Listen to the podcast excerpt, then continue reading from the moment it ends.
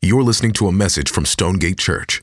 For more information about Stonegate and additional audio resources, please visit stonegate.church. And a good word it is. You may have a seat there where you are. and if you want to grab your Bible and turn to Philippians chapter 2, that would be helpful to have that out and open there on your lap. well, if you're new with us today, my name is Rodney, and I'm one of the pastors here. And uh, thank you so much for, for joining us this morning. We're just praying that the Lord would meet you in the ways that your soul in particular needs today in ways that only He can. We're praying that that would happen over the next few minutes for you and that the Lord would really tend to your heart and minister to you. And if you are new today and this is your first time, under your seat, you should see a black card that says connect on it. And if you'll make sure you grab that card and fill it out at some point during the service, at the end of the service, we'll pass around an offering basket. And if you'll put that card in the basket, that would help us follow up with you and serve you going forward, which we would love to do. And secondly, there should be a green card under your seat. And if there's any way that we can pray for anyone in the room, we would love to do that. We would love to intercede for you. So if you fill that card out, the green card says prayer on it. Put that in the basket at the end of the service. Uh, that would put you on our prayer list where we could do that and serve you in that way. So if that would be helpful for you, please feel free to do that as well today. Well, Stonegate, today is a special day in the life of our church. It's a special day we have met in this building for over nine years 110 months, over 440 Sundays. And our time in this building is coming to a close. We are right on the cusp of that. Yep. Next Sunday, um, we're not going to be meeting here. We're going to be meeting in our new church home, our new base for mission over off Walnut Grove and in 287 and it's, it's been interesting for me to, to just, uh, just work through just all the things that i've been feeling over the last couple of weeks. And it's, it, this has been a, a, fairly common question for someone to come up to me and ask me um, how do you feel about all this stuff that's going on? And uh, my response is it's kind of complex. I, I, feel a lot of different things. And, and one i would say the overarching feeling is one of a ton of sweetness um, but at the same time there's definitely some bitter mixed in and if I were just to tease out the bitter, uh, when I think, and I could just barely make it through this in the first service today, thinking about um, the blessing that this particular place has been for this particular people. If you know the story of Stonegate, you know that just such a huge piece of our story has been the ability to meet in this building for nine years. Uh, when we first started meeting here in 2009, we had about a six month runway in this building, and then it was like, you better find the place you're going next and you can't blink in six months, you know? And, uh, and if you know that story, you know that like the Lord just jumped right in the middle of that. And here we are now, nine years later, reaping the benefits of the Lord gifting us this particular building. Uh, you know, when I think about this building, I remember our first public meeting we had about 140 or 50 people. It was back in the days where we didn't have that the whole room. Like we had just the front room, we had this big wall across it. Our preschool met back there. We're kind of the back half the room is, is sitting now. And uh, I just remember that first meeting, just I couldn't believe anybody showed up. I couldn't believe it. And, but they did. And, and the Lord has just done so many things over the years. I remember just a few months um, after that first meeting, this was in February. Uh, we had a big chili cook-off, watched the Super Bowl together. Some of y'all probably got awards for your chili that, that particular Super Bowl. I remember, uh, I remember our first convert, the, the first person that Jesus used the people of Stonegate uh, to rescue. And I remember the first time we baptized uh, the first person that Jesus rescued in this particular place. Um, I, I, remember just over and over again people coming in and us gathering together as a church family right here in this place, and people leaving knowing that they've met with God. That this place has been the place where all of those sort of things have happened. So, in that way, uh, when I finish today and when I walk out today, it's going to be with a lot of tears in my eyes, thinking about just the joyful sort of provision and blessing that this place has been to this church family. I'm just so so deeply grateful for that. And that's going to be something I'm going to have to personally grieve as we walk out of here. And I know that many of you will have to grieve as we walk out of here. And at the same time, there is a ton of sweetness when I think about um, this particular moment in our church family. Like this Sunday, in a lot of ways, is the, the last page of this chapter in our church's life. That's got to be grieved. And next Sunday is the first page of a new chapter in our church family's life. And it's a chapter that I just look at and I'm looking down the road of with just such joyful expectation of what all the Lord has in store for us. The future of Stonegate Church is as bright as it has ever been. And I just, I can't even imagine what in the next year, five years, 10 years, 20 years, the Lord is going to have for us, that this precious people that make up this church family. And so, in light of this day being what it is, it's, it's an abnormal day, it's a special day in the light of our church. What I would like to do is to look at the, the back half of Philippians chapter 2, and I want to point out something that Paul does. It's a really unique thing that I would love for us to think about for a few minutes. And then we're going to spend the back half of the sermon. This is going to be a little bit different because I'm not even going to preach in the back half of the sermon. We're just going to actually do what it is that Paul says we should do here. We're just going to kind of put it, I just want to comment on what he's doing and what he says to do. And then we're just going to kind of put that into action and just spend the back half of our sermon just doing that thing. So, in light of that, let me just give you the context of Philippians. Think about what Paul is doing in the book of Philippians. He is commending and even commanding us to get about the work of a few things. Like if you look at, at, at, Philippians chapter 1, verse 27, he says, Let your life be worthy of the gospel of Jesus Christ. Like live in such a way where you are reflecting God's grace to you in Jesus. That, that's the way you should live. If you go on to Philippians chapter 2, verses 3 through 5, Paul says, Do nothing from selfish ambition or vain conceit I, he's saying pay attention to the, to the motives that, that are lurking under the surface of what you do. And don't do things out of, out of selfish ambition or vain conceit, but in humility count others as more significant than yourselves. Let each of you look not only to his own interests, but also to the interest of others. I keep your eyes open to the needs and interests of those around you. And then he says in verse 5 of Philippians 2, he says, Have, have this mind in you. The same mind that Jesus has. Think like that, see like that. Like, this is the way I want you to, to see your life and to see the world, the same way that Jesus sees his life and the world. And then he goes on in Philippians chapter 2 and verse 12 and says, Work out your salvation with fear and trembling. Like, we should have an ambition for more of Jesus to be formed in us. Work out your salvation with fear and trembling. Then you get to verse 14 of uh, Philippians chapter 2. And Paul says, do nothing or, do all things without grumbling or disputing. Gosh, we probably need to hear that. Like, live your life, like, receive what God has for your life. And don't wish you had a, another life, their life or their life, but it's your life, the one God has given you. And live that life without grumbling or complaining, with a genuine gratefulness for God for the life that He's given you. Do all things without grumbling or disputing. And then, right in the middle of, of uh, Philippians chapter 2, in verses 6 through 11, it's really the centerpiece of the letter uh, to the church in Philippi. It's, it's the centerpiece. And it's the, it's the moment when Paul highlights the, mind of Jesus or the life of Jesus. Uh, Paul highlights his descent, his exaltation way up here. He's, Jesus is in heaven, highly exalted. And then here's the descent of Jesus. He, he puts on human flesh. He inserts himself into a mother's womb. He becomes a man, servant of all, and he descends all the way down into death, and not just any death, but death on a cross. A death that is meant to highlight humiliation, a death that is meant to produce shame for the one that's dying. He humbles himself all the way down into that. Then you get to the end of Philippians chapter 2, and Paul, he sort of chases the proverbial rabbit.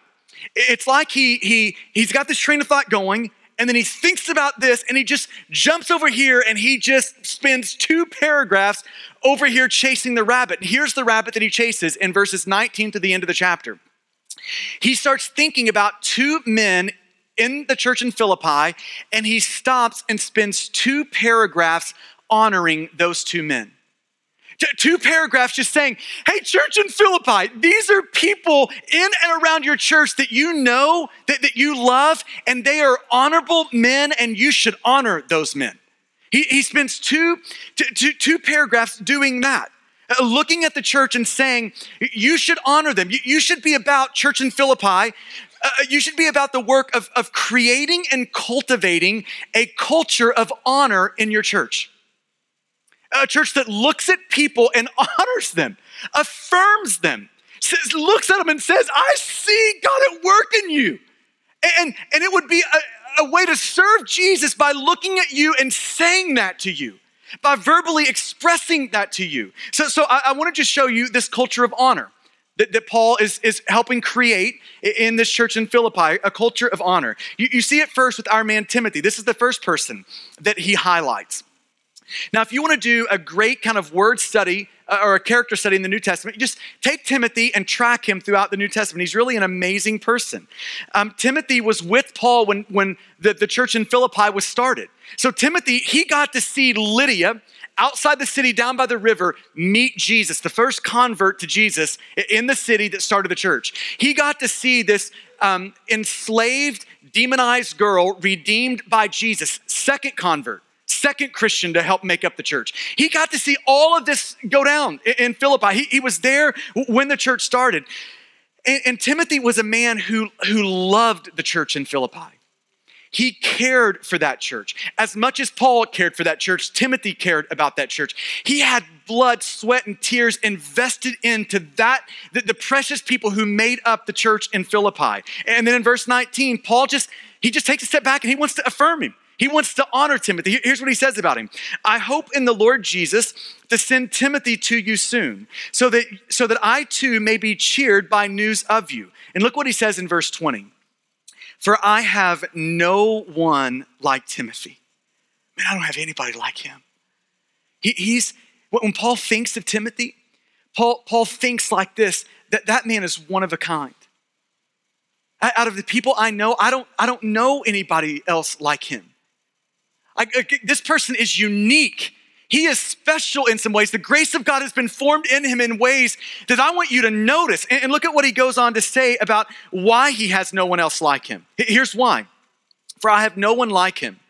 Here's what's so special about Timothy who will be genuinely concerned for your welfare. For they all seek their own interests, but not those of Jesus Christ. Paul is saying, here's, here's what makes Timothy so unique. Here's why I have no one else like him. It's because everyone else is trying to exalt themselves. They're trying to get their piece of the pie. They're trying to get what, they, what they're owed. Everybody's thinking like that other than Timothy. Timothy is this man who is constantly laying down his life for, for you, church in Philippi. This is the man who exalts your needs above his own.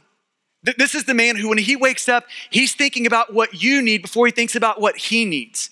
He's genuinely concerned for your welfare. He's genuinely seeking your interest above his own. And isn't this interesting? That is the way that he's thinking about Jesus. The way he is honoring Jesus, Timothy, is by thinking about this church before he thinks about himself, but by thinking about the bride before he thinks about his own life. Then in verse 22, but you know Timothy's proven worth.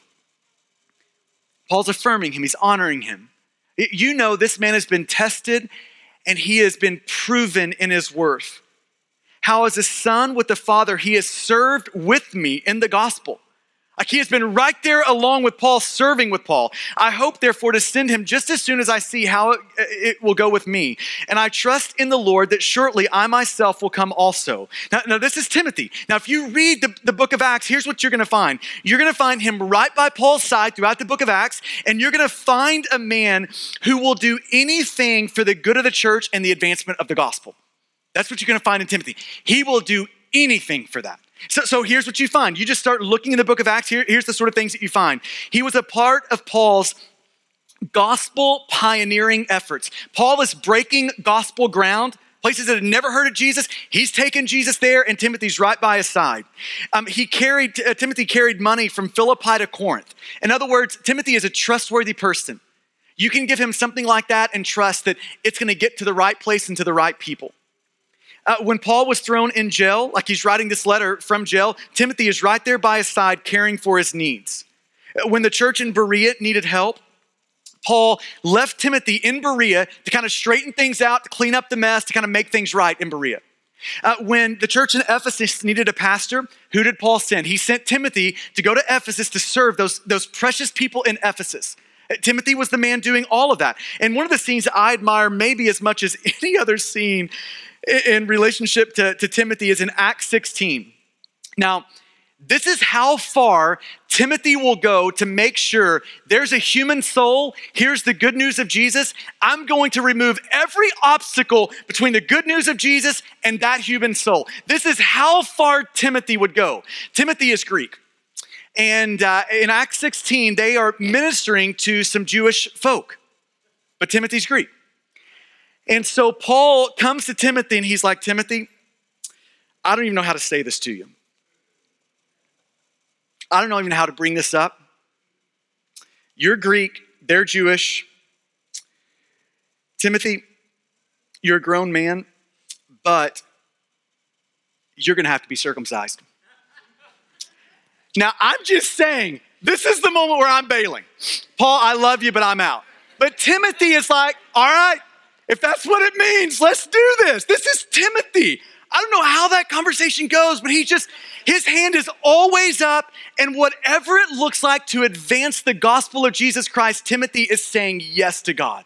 If I can remove an obstacle, I'll pay the price to see that obstacle removed. If I can help by, by laying down my life, get the gospel over there or over there or over there, I'm a yes, God. You just tell me what needs to happen and when, and I'll do it.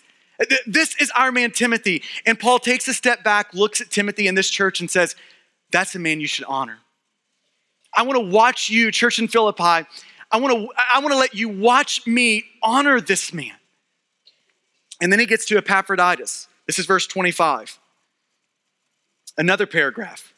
I have thought it necessary to send to you Epaphroditus. So, so Paul, the, the church in Philippi sent Epaphroditus to Paul to deliver some things that would help Paul. Now, Paul is sending Epaphroditus back, probably carrying this letter. Now, Epaphroditus is not a elder in the church. He's not a pastor. He's probably not even a deacon. He is a faithful church member. That's what Epaphroditus is. And Paul is affirming him. He, he takes a step back to honor a faithful church member. He says, I'm sending back to you Epaphroditus. And then look at what he says about Epaphroditus my brother my fellow worker and fellow soldier. He's honoring him. In a lot of ways, he's giving us a glimpse of what Christian ministry is. Here's, Christian, here's a picture of Christian ministry my brother, my fellow worker, and fellow soldier. It says fellow worker. That, that's ministry, it's work, it's hard. Jesus never promised anyone that ministry would be easy. The, the gospel ministry would be a breeze. He never, it's gonna be hard fellow worker. Uh, when I think about what has made Stonegate happen over the last nine years, it has been the Lord working in people's hearts so that they could look at hard ministry and say yes to hard ministry. For instance, um, there have been people working 40, 50, 60 hours a week in their normal job, that the job that God has them in, and yet those same people hold up their hand and say, Yep, I'll be the person that comes up on Saturday night at 11 p.m. and I'll stay as long as it takes to get this place ready so that we can act, just so we can get to the point of it being ready to set up on a Sunday morning. That, that, is, that is the labor of ministry. That's the work of ministry. Uh, there's been people working 40, 50, 60 hours a week that raise up their hand and say, "Yep, I'll get up at 5:30 on a Sunday morning. I'll meet you here at 6 to set up the chairs that you're sitting in so that you can come in and enjoy a Sunday morning with Jesus." I'll raise up my hand to do that. There, there's people who get here early on Sunday morning, stay late, so that they are, so that you can have when you walk in, so that you can enjoy a hospitable environment. Our connection team does a great job in that, but that is them laboring to, to lay down their life so that you can enjoy Jesus in that way. There's people who get here early, stay late every Sunday, so that when you bring your kid and you drop them off in a classroom, your kid leaves knowing more about Jesus and being loved and prayed for on that particular Sunday morning. That, that is the work of ministry. It's, it's work, it's, it's hard. And Paul is acknowledging that. Epaphroditus has been in that hard work, doing that hard work. He's a fellow worker, he's a fellow soldier. That, that's Christian ministry. Ministry, gospel ministry is warfare. There's a real enemy, his name's Satan. He has real schemes to steal, kill, and destroy people. And Christian ministry means engaging in that warfare. That, that's what Epaphroditus has been doing. And Paul acknowledges that. This is a brother who has been laboring And he's been laboring in that warfare. He's a, he's a, he's a fellow soldier with me in that warfare. And then he calls Epaphroditus my brother. He's not just a fellow worker and fellow soldier. This is my brother. This is a man that I love. Now, if you want to know what melds two human hearts in a really deep way together, just put them in a foxhole together for a while, right? Like you, you give a couple of people, a group of people, one ambition to see the name of Jesus exalted, his bride served. You give a group of people that ambition, and then you let them become fellow workers and fellow soldiers in that ambition. That they start making sacrifices for that. They start laying down their life for that. They get shot along the way for that. They start doing all of that. And it won't be long if you'll jump in with a group of people like that, that you're gonna look around and start saying this about those people. That's my fellow sister. That, that's my fellow brother. That, that one right there, yep, she's my sister. It's not going to be long before you start feeling like that about the group of people you're laboring and, and, and warring beside. He, he affirms Epaphroditus, my, my brother, my fellow worker, and fellow soldier. And then he goes on and your messenger and minister to my need, for he has been longing for you all and has been distressed because you heard that he was ill. Indeed, he was ill, near to death, but God had mercy on him, and not only on him, but also on me, lest I should have sorrow upon sorrow. I am the more eager to send him, therefore, that you may rejoice at seeing him again, and that I may be less anxious. So receive him in the Lord with all joy, verse 29, and honor. that's a command and honor such men. Honor them. Now, is that going to be a way of, of making a church all about people and not about Jesus? No. Paul is saying, here's the way you honor Jesus in your church. When you see Jesus doing things in the life of people that are honorable, you commend that. You, you, you stop and you say, that is honorable. That, that is a wonderful thing that you see in that human life. He says, honor such men, for he nearly died for the work of Christ, risking his life to complete what was lacking in your service to me. Honor such men. To honor something means to assign weight to them. That same word honor, uh, that same Greek word is translated in other places as valuable, as precious. So that's saying something about how to honor people. To, to honor a person is to say, that is precious, and now I want to assign value to how precious that is. I want to look at you and I want, I want you to know that you're valuable. I want to assign value. I want to assign importance to that. I don't want to just think nice thoughts about you. I, am going to actually say that thought in an effort to assign value to you. That's what it means to honor someone. And this is what this is what Paul is commending. This is what he's saying a church should do, that they should create a culture of honor. And then they should cultivate that culture by, by being people who are constantly looking for ways to honor other people. Uh, listen to my friend Ray Ortlund describe this. And I, I, want you to, it's a little bit of a long quote. I want you to get all the way to the end, and there's a question that I just want you to consider and think about. So hang with me all the way to the end of it. He says, But we who are destined for glory are now commanded by God to create alternative cultures of honor called churches. A church should be a place that creates and cultivates a culture of honor. That's what a church should be. Here's what that culture or a church should, should look like where people are lifted up, their accomplishments celebrated, their strengths admired, their weaknesses forgiven. That's what a culture of honor would look like. People lifted up, their accomplishments celebrated, their strengths admired, weaknesses forgiven. That, that's all the sort of texture of what a, when you bump into a culture of honor that you're gonna bump into.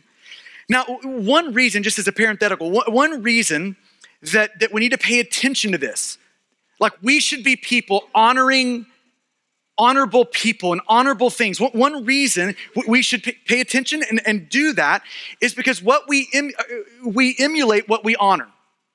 So, so we, we copy what we command.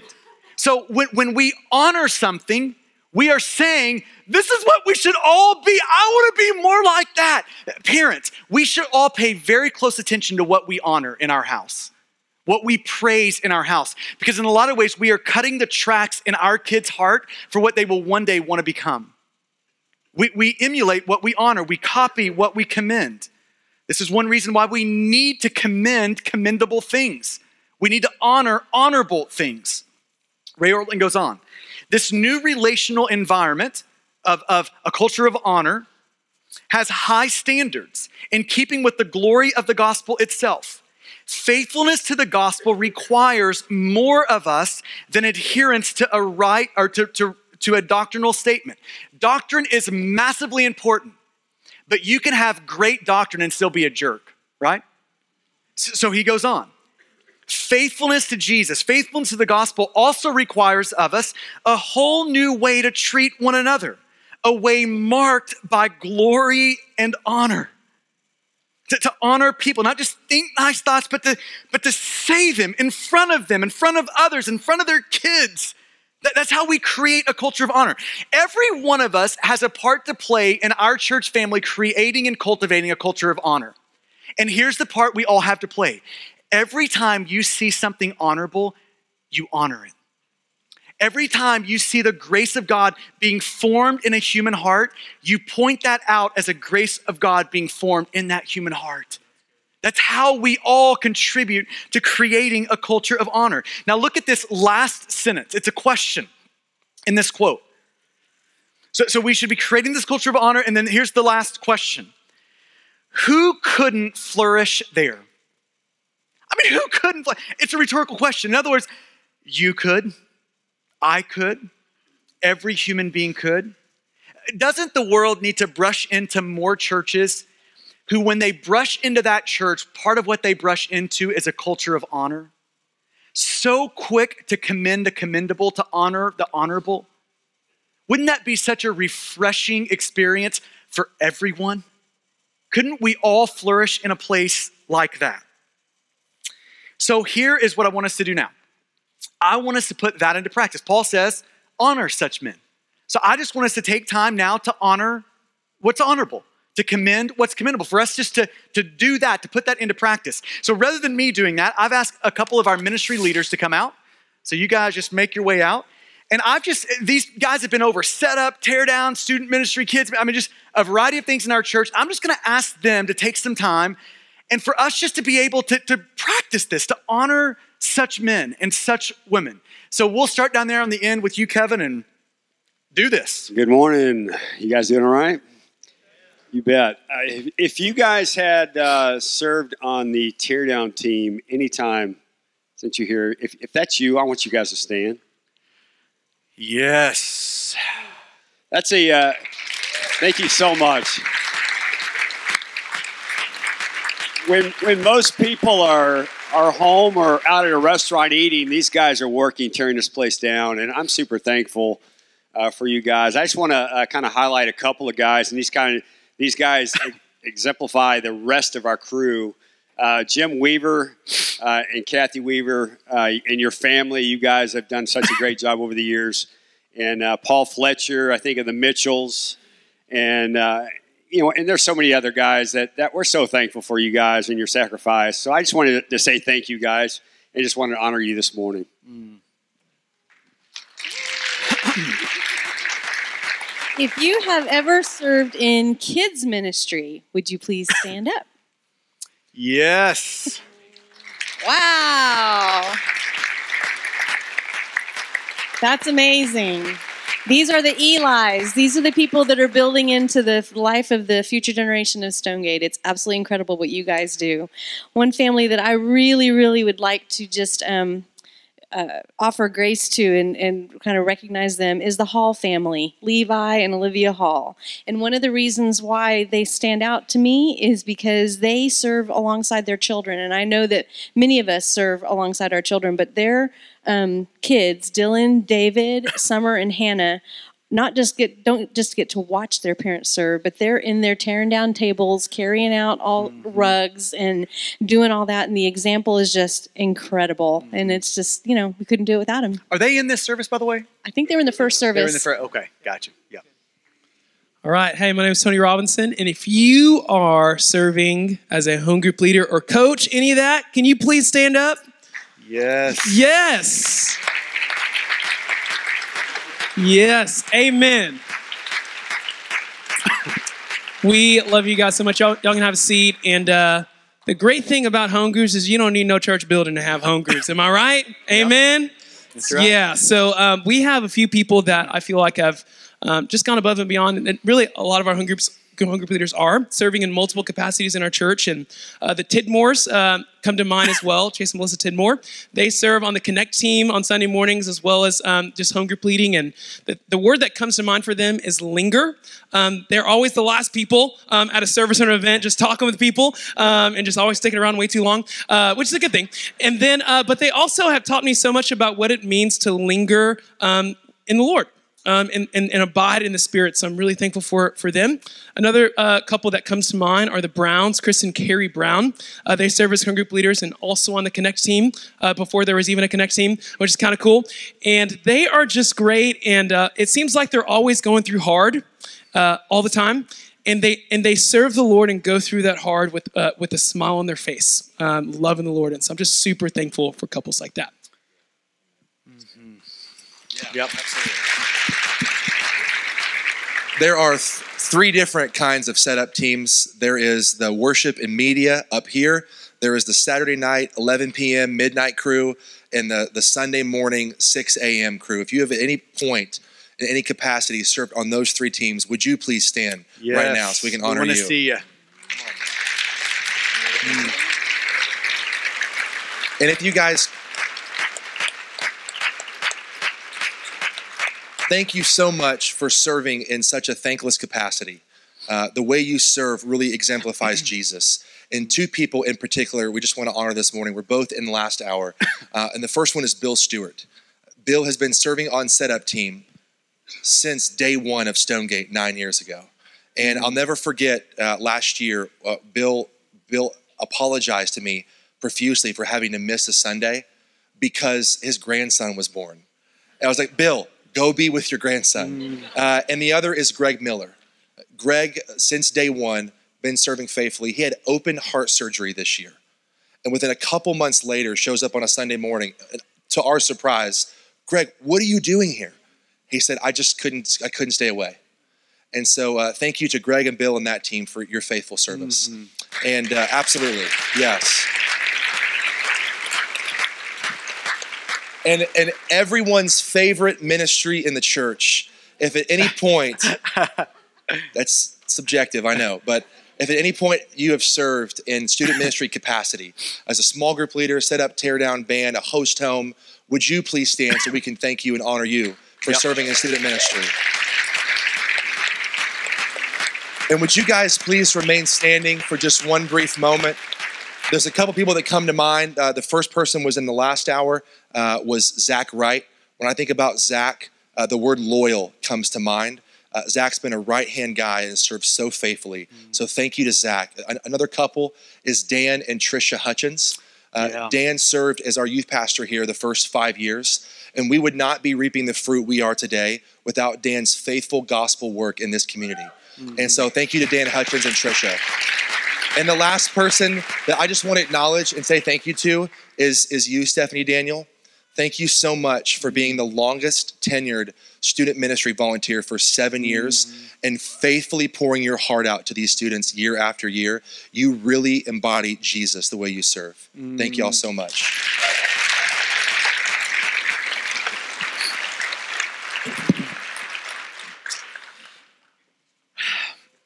And I want to honor one more person before we move on to the last little part of our service this morning.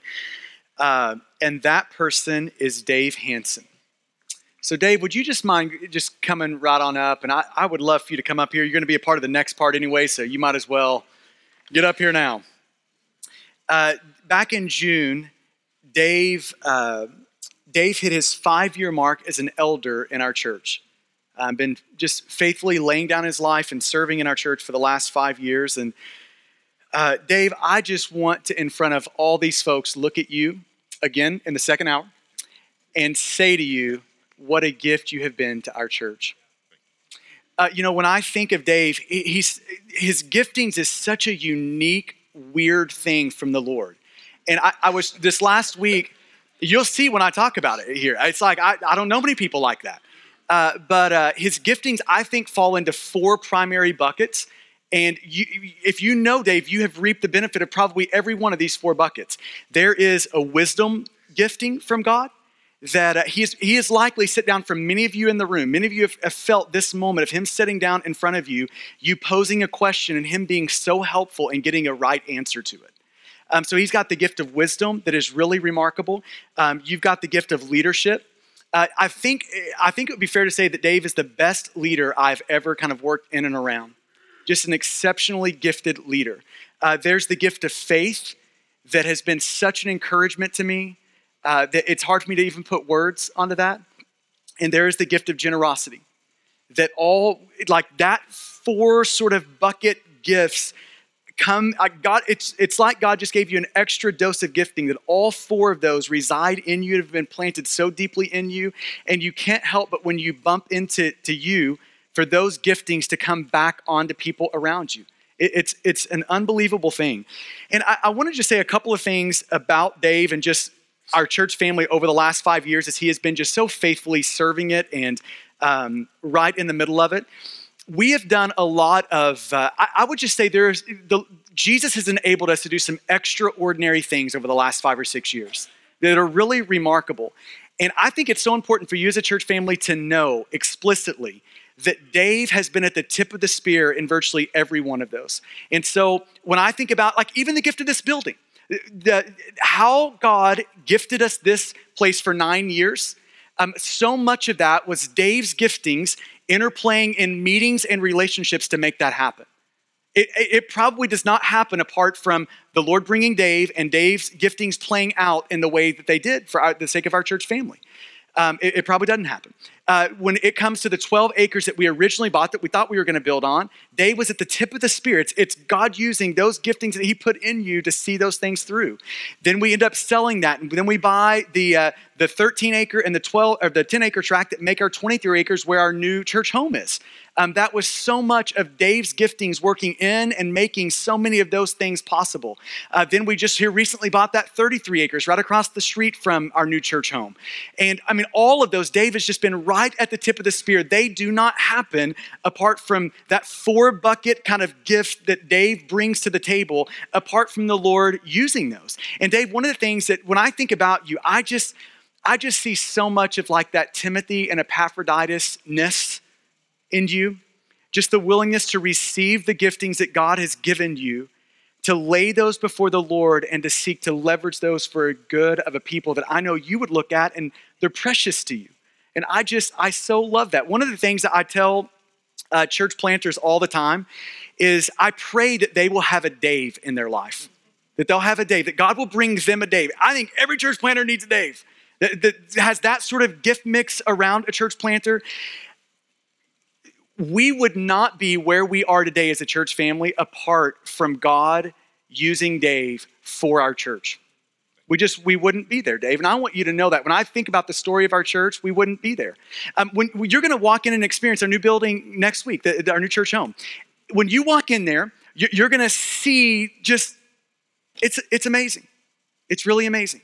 And when you see it, I would just love if there was a thought that came into your mind that you would just know this that, that what you're seeing next week was first seen through the eyes of Dave years ago. That that's the sort of ways that God has gifted Dave and then used Dave for this church family.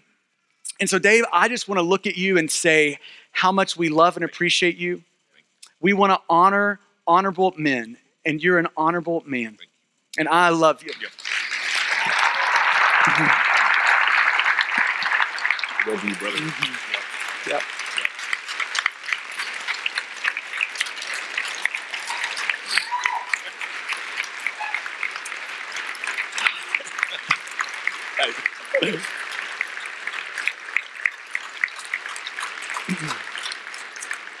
and I've got a gift for you in that. And one of the things that I love is that I know that this moment in the life of our church, as we make this transition, means as much to you as anyone in our church. And I just hope that you are so refreshed by that and encouraged by that. So, brother, I sure do love you. Thank you. Mm-hmm. I thought you were calling me up here to get circumcised.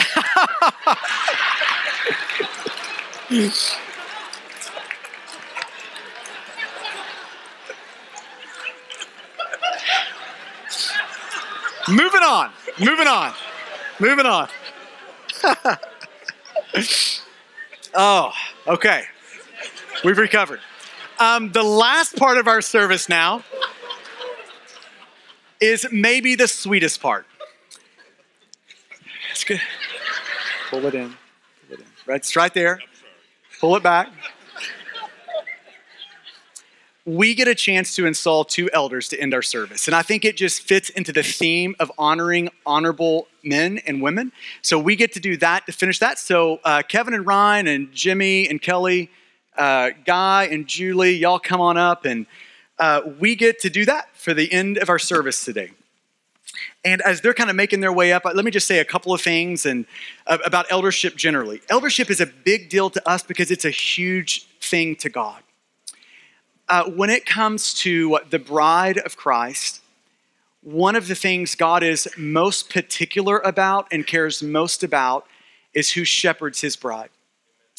And, uh, and because of that, it's a really serious thing to us. We want to have right, good, godly shepherds. And when it comes to any of these men on the stage, none of them are perfect. And as we install uh, Guy and Jimmy today, they aren't perfect people. They're not perfect men. And I just want to encourage you not to assign that weight to any human being. That, that one's just reserved for Jesus, that, that uh, you know, perfect ideal. Um, but I can say this about them. We have spent years with them now. We have tested their character, and they're honorable men. They're men with deep character, and, uh, and I think they are going to be wonderful under shepherds in the life of our church. I'm so confident they're going to be people who, over the long haul, will consistently lay down their life for you to help and encourage you. Um, I think that's what we've got up here. So, in light of that, we're going to spend just a couple of minutes affirming uh, both of these two men and their um, wonderful wives. So, we're going to start down there with Guy and Julie. Uh, Guy, when I think about you, I think of a man who personally I respect so much. And I think one of the character qualities that you, uh, that God has formed in you, is that you're you're so respectable. You're an honorable man. Um, when I think about Isaiah 61, um, that whole reference and just metaphor of an oak of righteousness, you're the sort of person that I think Isaiah is referring to. That that is the Lord forming that in you and doing that in you. And we just want to look at you to say today and say, we see that. That, that is obvious. It's an obvious fruit of the Spirit in your life. And you have, um, over time, shown that you've been a faithful husband to your precious wife, Julie, that you've been a faithful dad to your kids and now grandchild, that, that you have been. You've been faithful in all of those sorts of ways. And man, we just love you and we could not think more highly of you. Um, I ask a few people for some words that come to mind when they think of Guy. And here were a few of the things that, that people gave me humble, patient, consistent, servant hearted, others focused, wise, tender hearted. I love that you're a crier. That you can get down there. Yeah, that's right. You can get down there really easily. Um, you're an encourager. One of the young guys in your home group said that you're fatherly. And I love that about you, God. All of that is evidence of the Lord's work in your life. And Julie, as good as Guy is, we just think the world of you too. I think he found a better wife. And uh, I'm so thankful for your tenderheartedness, so thankful for your love for our church family. Um, when, you, when you look upon these people, I know that you love them too. And we're so, so thankful for that. Yeah. A couple of years ago, uh, I met Guy and Julie and uh, got to know Guy. And uh, so I started uh, sending him people to care for and just kind of watching him and, and how he interacted with them and how he shepherded them and uh, to me, like this is absolute no brainer. I mean, he, he has lived this out, uh, the position, and I'm, I'm thrilled to death that uh, you're getting installed today. And Julie, you're you're fantastic as well. I mean, how you sit and you care for people, and and uh, I mean, you guys. There's two couples here that you guys are getting a plus. Really, really proud of them. So great.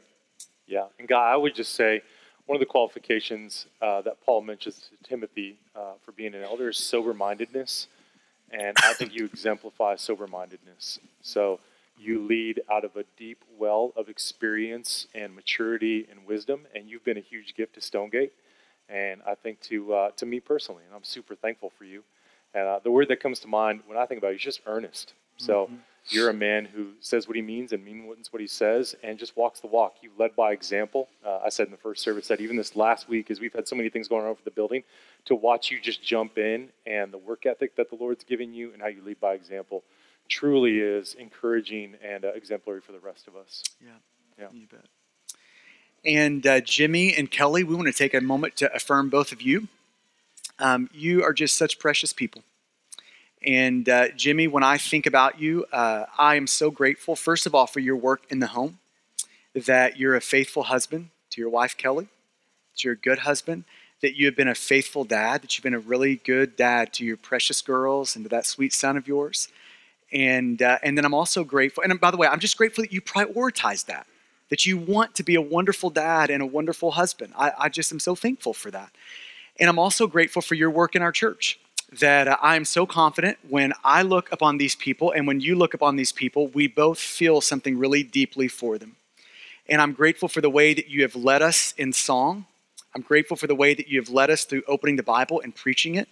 Um, I'm grateful how you have uh, steered our the style of our worship and our music to um, a style and a place that can engage more backgrounds, more people from more back. I'm just so grateful for your great work in our church. So, so grateful for that. And I asked a few people about some words that would, uh, uh, that would kind of describe Jimmy, and here were some of the words that came back funny. I've taught him everything I know on that. So, for whatever it's worth. Uh, loves Jesus, lover of God's word, an amazing husband and father, sober minded, wise, a leader, creative, able to teach, hospitable, a serious discipler. And what a great gift that is to any church to have a man that God is forming those sort of qualities in. I just love that. And Kelly, uh, just to affirm you for a second, I am so grateful for you. I know that when you look upon these, these precious people too, there is a sincere desire in you to want to see our ladies mature and grow and to become everything that God would have them become. So thank you for that. I mean, that is evidence of the Lord's work in your soul. Mm-hmm. yeah. Yeah, I would second every one of those words, Jimmy. It's been uh, awesome to get to know you over the last couple years really well. And uh, we've all benefited from Jimmy's wisdom and ability to teach the word. uh, obviously, his music. And, and, many of you may not know this. Rodney has invested his musical. That's right. Into Jimmy. That's yes, right. It's been really good. Doing what I can. I'm just, you know, here to serve. But more than that, those are obvious gifts, and we all see those. But more than that, has just uh, been a pleasure and a real witness to me getting to know Jimmy's heart and just yeah. his desire to be in the Word and to lead his uh, group of people that have been put underneath him uh, and teach them and just raise his family and love his family well. For me, at 60 years old, to see a man at this age exhibit those qualities is uh, just an incredible testimony mm. to me, Jimmy. And I, I sit here and I think how many years Jimmy will be in the church in the future that he has in front of him. What a great and tremendous blessing that is. And Kelly, yeah. the two of you together make an amazing team, as, yeah. as Rodney said. Uh, the two of you just uh, become four essentially when you're yeah. side by side. So we love you both and cannot wait for you to begin to work in the elder team and move forward. Mm-hmm. Love you. Yeah.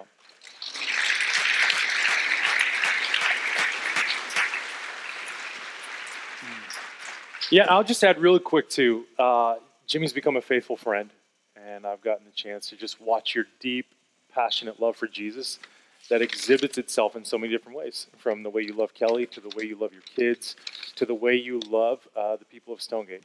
And uh, Rodney's right. You are exceptionally gifted at both uh, music and worship leading and teaching. But my favorite thing about you is your love for Jesus far surpasses your talent. And that's not always the case for people. Uh, so to see what the Lord's done in your life, to take a very gifted man but to have your character and your love for Jesus even surpassing that is a pretty exceptional thing. So thankful for that. You bet. So I've got gifts for them. So I'm going to give you guys this first. And then uh, I would love for us to take a moment to pray uh, for the Minixes, for Guy, and then for Jimmy and for Kelly. And Dave, would you mind? This is kind of be our installation moment. So I just want to invite you to pray with them and for them. And Dave, would you mind praying for Guy? And uh, Ryan, would you pray for Jimmy? Father, we uh, come before you this morning just humbled mm-hmm. uh, by the men that you have brought to this church and your provision for our church. And we think a guy this morning, Lord, we just lift him up to you, ask that you would have your hand upon him and his family, that you would just show him great favor in the years to come, Lord. And uh, we are thankful that you have crafted Guy the way that you have with a deep and true heart towards you, Father. So I just pray for wisdom for Guy in these next several years. Pray that you would give him the ability to discern your will, to see right from wrong, Lord, and just lead our people really, really well. And Lord, I pray that you would give Guy great vision in the next years to come as we go forward as a church. Uh, speak into him, help him to be a participant in where you have called us to go, Lord. I ask that for him. And Lord, I just pray that you would go before him and smooth his road, Lord. Help him to be a man that can walk blameless, can walk pure before you, Lord, and a man that understands and recognizes how much he needs you. And he has exhibited that in so many ways, Father. I just pray that you would deepen his humility, Lord. Help him to always turn to you, always to hear your heart, always to feel your spirit, and to guide our people well. So we are just thankful for this man and his wife, Lord. I pray that you give them great stamina in the years to come. Uh, many sacrifices involved with being an elder, and I just pray that you would give them joy uh, in a time where they can just revel in you having them, Father. We love you and we praise you. We thank you for this couple. God, uh, what a weighty and incredible and divine thing it is that you would make an elder. You make elders. And you have formed Jimmy through the gifts that you've given him, the circumstances and situations which you've led him through. And all along, uh, you have been uh, crafting together that story. And Kelly is such an important part of that story and even instrument in Jimmy's sanctification. And God, we thank you for that. And God, I pray uh, a strong protection and blessing over their marriage. That uh, as Jimmy uh, begins to serve as an elder at Stonegate, that you would continue to create great unity and intimacy and affection between them. Uh, that you would protect them from the schemes and devices of the evil one. That you would watch over them. And those moments of discouragement and trial and difficulty, that you would be their rock and their provision. And God, may you uh, bless them, not just with fruitfulness, but faithfulness, that they would have a long obedience in the same direction. And God, uh, we just find ourselves celebrating worshiping that you have provided this moment. You made this moment. God, uh, uh, my, the words of just Peter ring in my ears right now that uh, Jimmy would shepherd the flock of God that is among him. That he would uh, have a heart and uh, a conviction to lead well, to lead as you've led Jesus by laying his life down so that others can flourish. We pray these things in your holy name. Amen. Amen. Stonegate, one of the things when I think about uh, the men on this stage that I love is I feel like if I died tomorrow, you would be in great hands. And I'm so deeply grateful for that, for each of you men and the faithfulness that has been so consistent and so wonderful for such a long time. So, could we say thanks to Jesus to these guys? Yeah.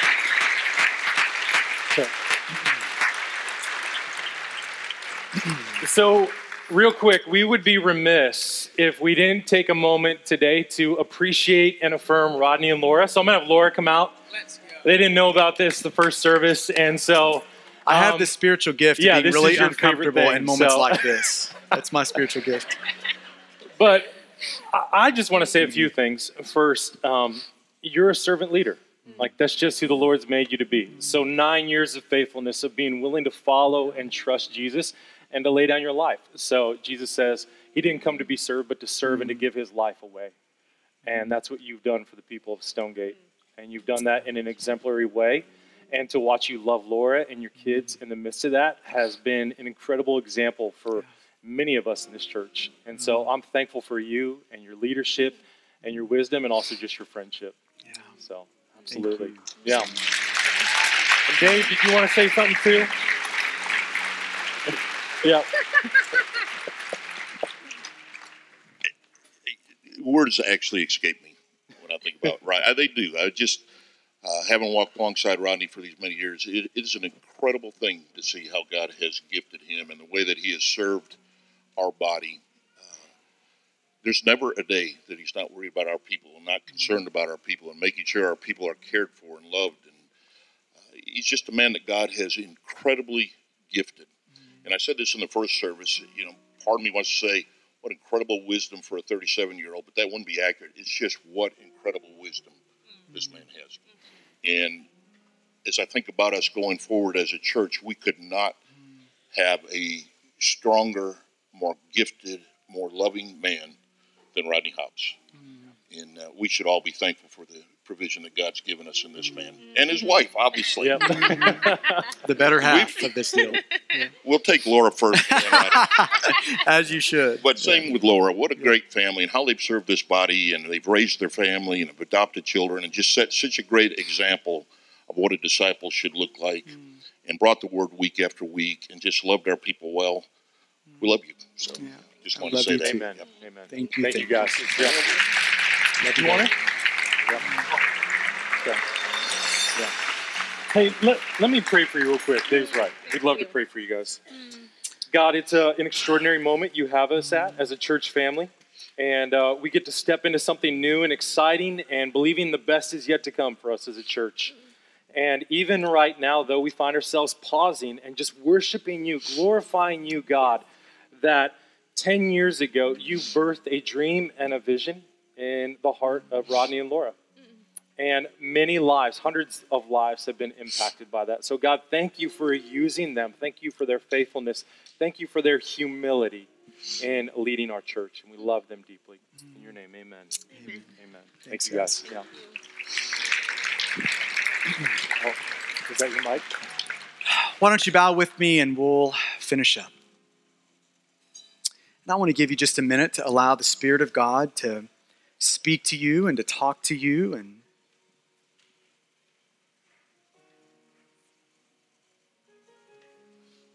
You know, the truth is, none of us live overly honorable lives because of sin. But that's the wonder of the gospel. The, the wonder of the good news of Jesus is that Jesus, the highly exalted one, the one deserving of the utmost honor, d- descended all the way down into human flesh, all the way down into a servant of all, all the way down into a death, even a death on a cross. You know, it's not just the fact that Jesus died that's important, it's also how he died. And the, the how is up on a cross. It, it was the, the sort of the instrument of execution intended to bring the most shame on a human being. So you're stripped publicly. You, you lose all bodily functions publicly. And then you die, not in the privacy of a home, but before people. It, it, it was meant to produce shame. Jesus, the, the highly exalted one, deserving of utmost honored, endured our shame so that then we could be honored. That, that's the wonder of the gospel. And may we be refreshed by that today, encouraged by that today. I, just pray this week God would give you names and faces of people that, that you can intentionally go out of your way to honor in your group this week that, that you can go out of your way just to create a moment to honor those in your group. To not just think nice things, but to say them in front of them, in front of others.